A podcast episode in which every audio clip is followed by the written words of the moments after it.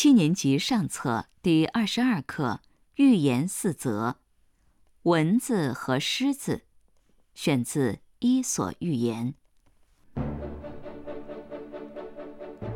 蚊子飞到狮子面前，对他说：“我不怕你，你并不比我强。若说不是这样，你到底有什么力量呢？是用爪子抓、牙齿咬吗？”女人同男人打架也会这么干。我比你强得多，你要是愿意，我们来较量较量吧。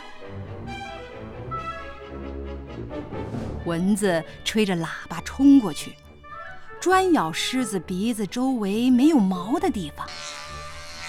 狮子气得用爪子把自己的脸都抓破了。蚊子战胜了狮子。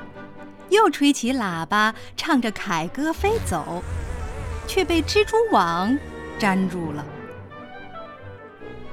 蚊子将要被吃掉时，叹息说：“自己同最强大的动物都较量过，不料被这小小的蜘蛛消灭了。”